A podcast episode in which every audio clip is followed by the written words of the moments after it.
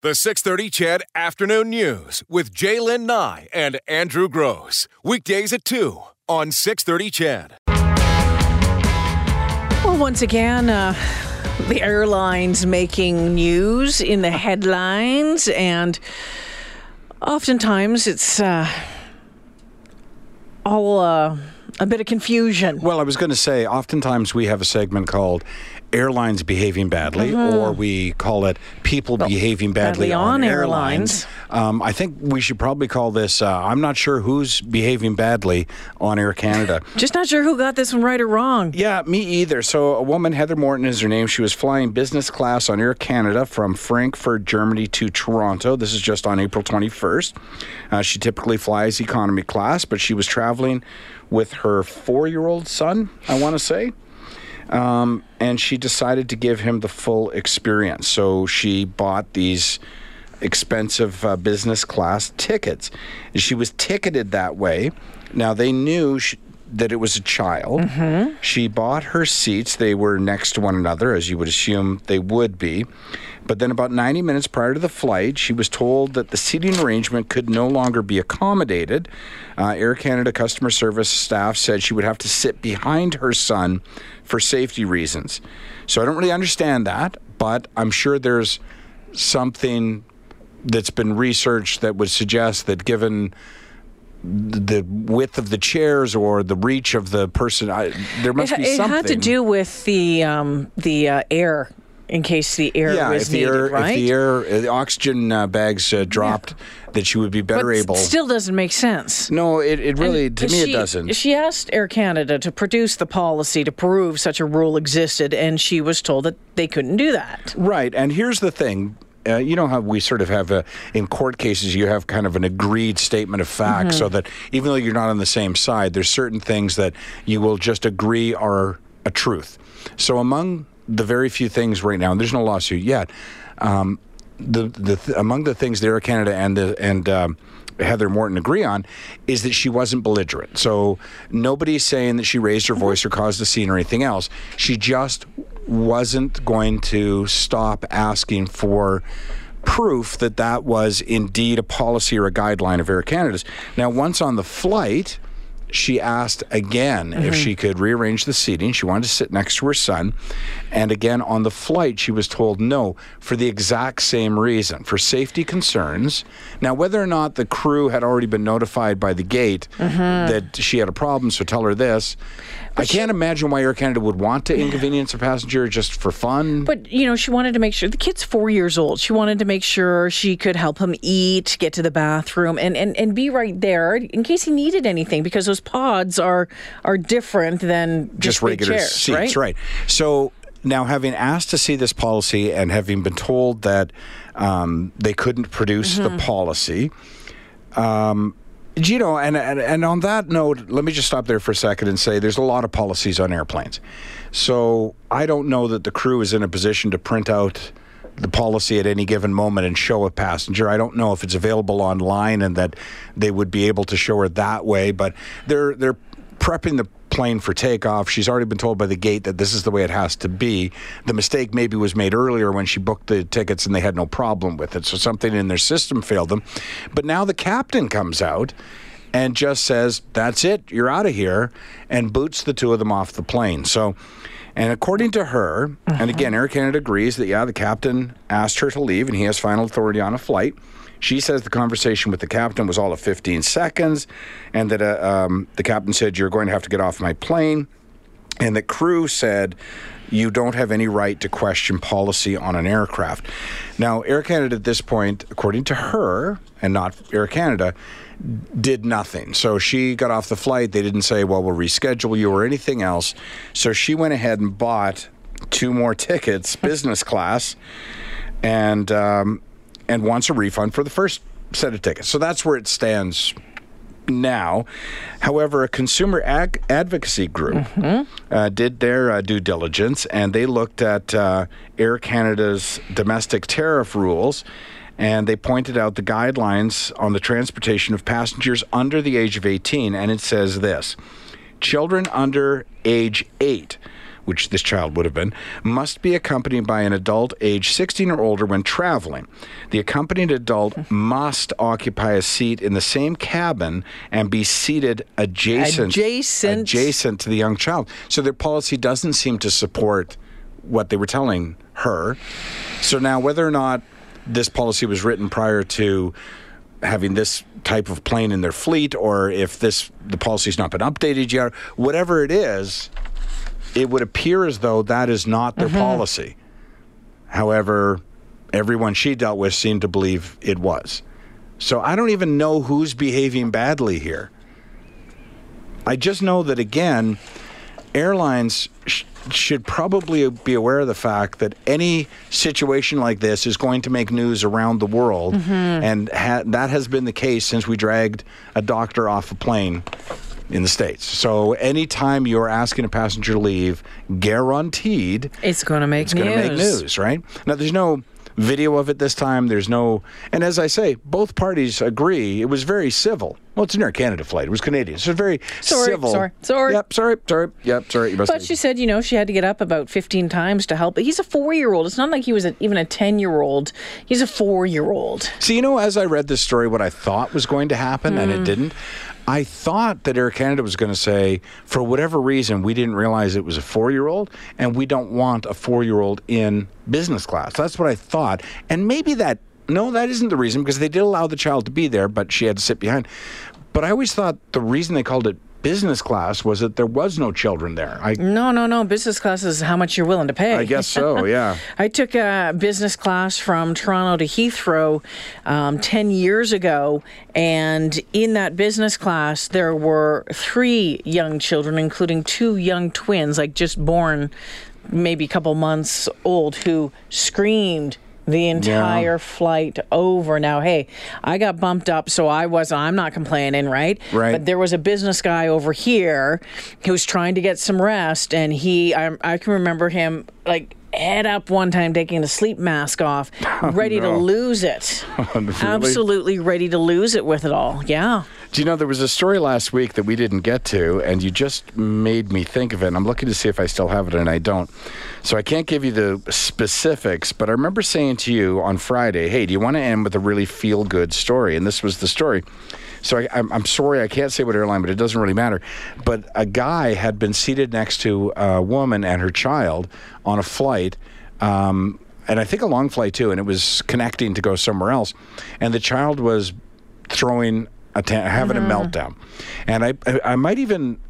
I, I think it might have even been two children, one on her lap and one in the middle seat, and then this guy on the aisle, or, or sorry, other way around. She he was in the window, she was in the middle seat, or a little girl in the middle seat. She was on the uh, exit, on the uh, row uh, seat with a small baby, and meltdown in, occurs.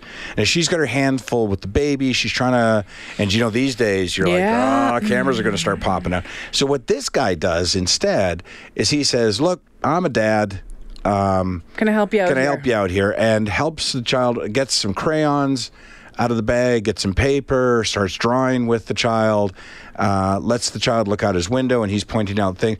Basically, entertains this kid for the entire Mm-hmm. flight. And like that wasn't medal worthy all on its own. And I'd I, I'd I'd really rather tell a story like this, and I, I aspire to be this guy in conversation with the mother, discovers that she's on a connecting flight that he's also on, but they're not seated together. so he goes to the gate and makes a specific request to have him move to sit next to them so that She he help- can Oh, so he can keep he can her. help out for the rest of the flight. That's nice. Really nice. I'm not sure that I am that good. I'm pretty sure I'm not, in fact.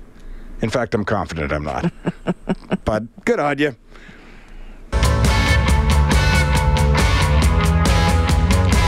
317 coming up. We'll have another edition of The Hoot with uh, Todd Hirsch joining us uh, just after the 330 news, plus some prizing to give away today. Ooh, what have we got? Do you know? At the top of my head, I need to remember. It's going to be great. Mm, Whatever it is. So, uh, as I said, a 787 is this uh, Air Canada flight, and I'm not familiar with the 787. That's why I said that this story is slightly confusing to me. Now, a listener who is says the only adjacent seats on a 787 in business on Air Canada are one in front of each other or across an aisle. The two together are separated by a wall, so Yeah. you can't access. Um, thus, not adjacent. The policy was adhered to, and properly get someone who knows the aircraft. There you go. As I said, I don't. So I'm, I'm starting to see what the issue is here. But then, why was she allowed to book the seat in the first place? And why does their policy not state that? Those are the two problems. Bill's on the phone. Okay. Hey, Bill. Hey there. What's on your mind? You know what I find humorous about a lot of this stuff? Back 20 years ago, I read In Search of Excellence. And there's a great story in there about Frederick Mars uh, realizing that the company policy handbook was about 100 pages long. So he hands it off to six guys and he says, cut this in half in, in six days or you're all fired. and then when they get it down to 50 pages, he handed it to uh, another group of people. He says, cut this to 25 or you're all fired. and when he got it down to a one page company policy, he was fine.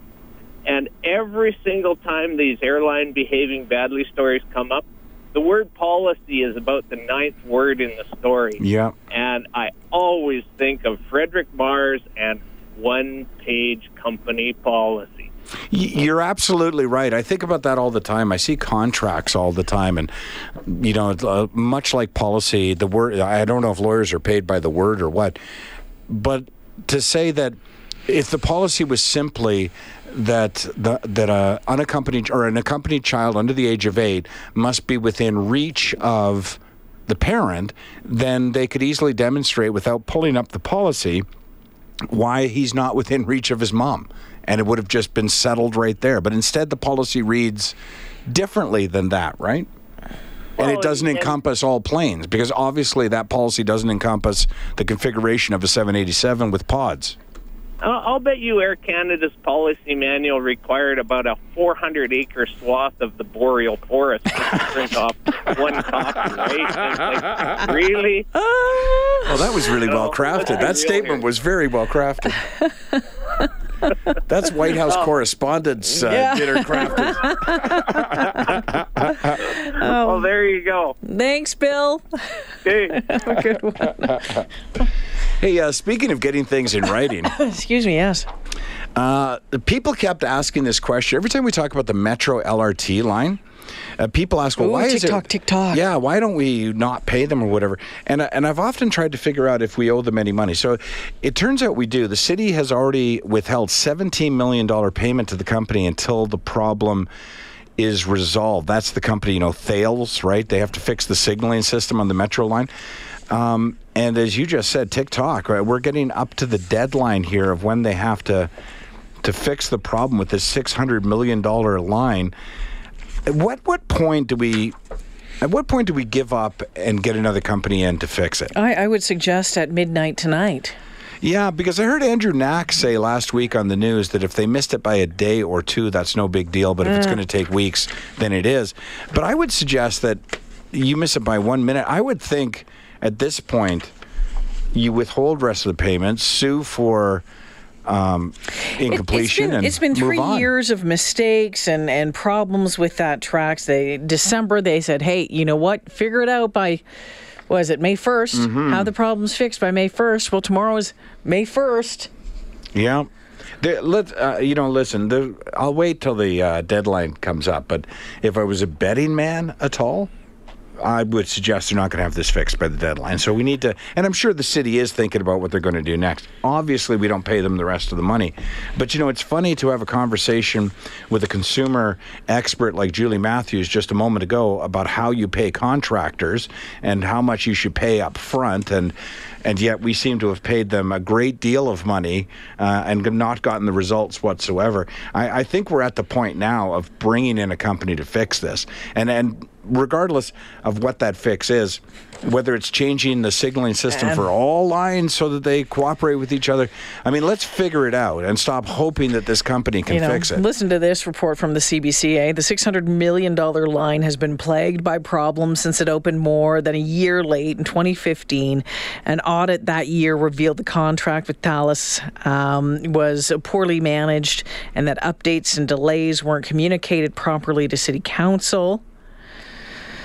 The company was asked for an update, but was told to contact the city of Edmonton. Yeah. There have been 50 signaling mishaps, including two incidents on November 11 when two trains were heading towards each other on the same track. Uh, never good. They both got green lights. Here's a thought for you in, in talking to Julie and talking about how when you hire a contractor, you should make sure that they've got WCB and, mm-hmm. and building permits. And, uh, you know, those are uh, administered, many of those permits are administered by the city. So we're saying that, hang on a second, the city's got our back. They're protecting us by.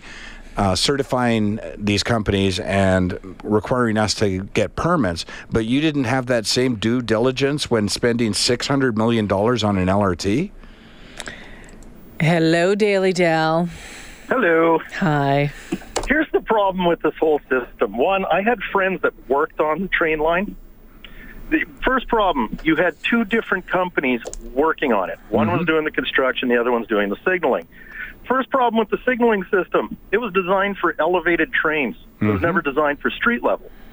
Second problem, Tal- Thales would go and set up and lay out their uh, communications lines and uh, com boxes and everything else. The other company would then come in and pour cement into it all because that's what they were doing. So Thales would then have to go back and have that company remove the cement that they just poured in to fill these holes so that they could re-put their communication lines in. And that's how the whole construction project went from start to finish.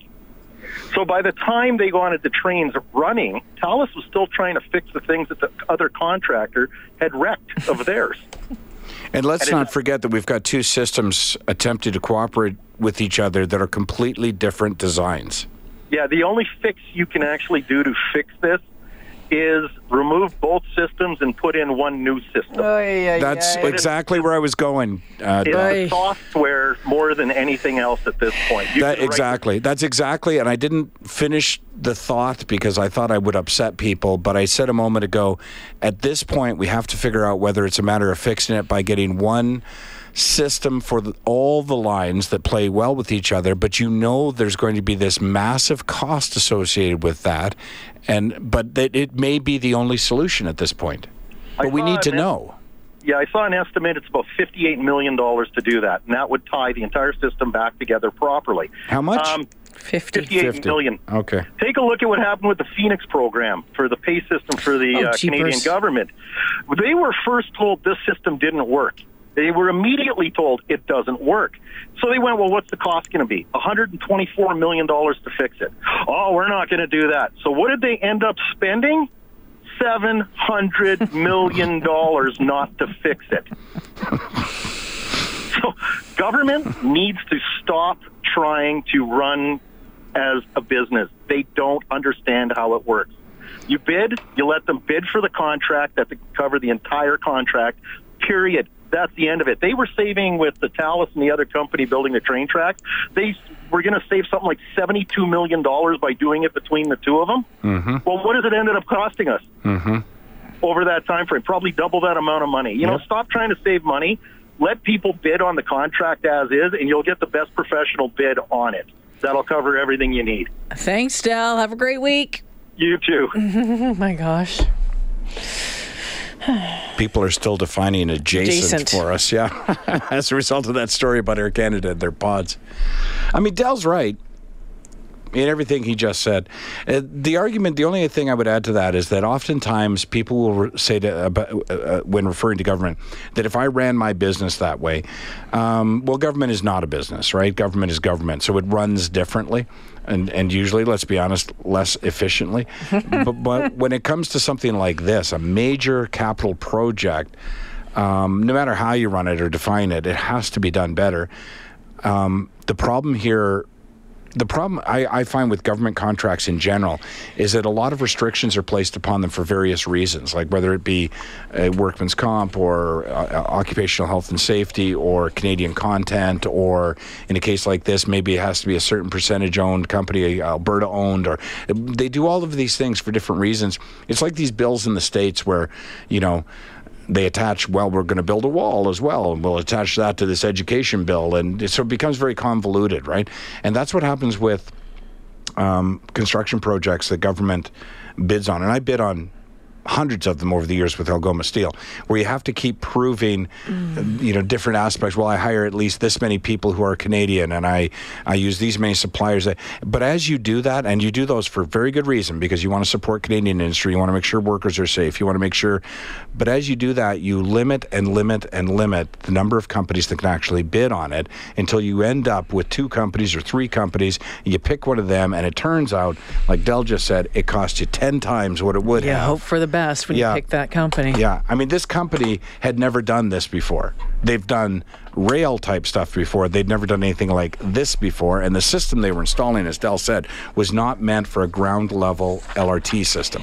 Uh, Eileen Bell has your 3:30 news coming up. On the other side, Todd Hirsch, that senior economist, chief economist over at ATB Financial, checks in. Wants to talk about work trends for low wage and part-time employees. Stick around. The 630 CHED Afternoon News with J'lyn Nye and Andrew Grose. Weekdays at 2 on 630 CHED.